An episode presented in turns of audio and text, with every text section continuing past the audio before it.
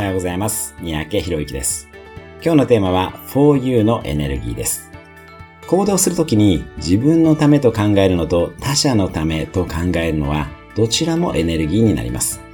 自分が活躍したい、お金を稼ぎたいという 4U のエネルギーももちろん大切です。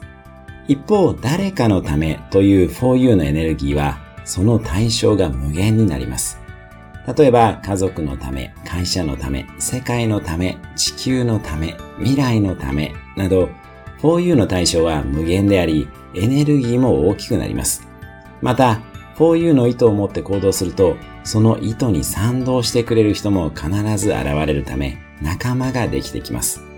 何より、ビジネスは誰かに対して貢献をして対価としてお金を得るものです。他者のためのエネルギーを活用して人生を豊かにしていきましょう。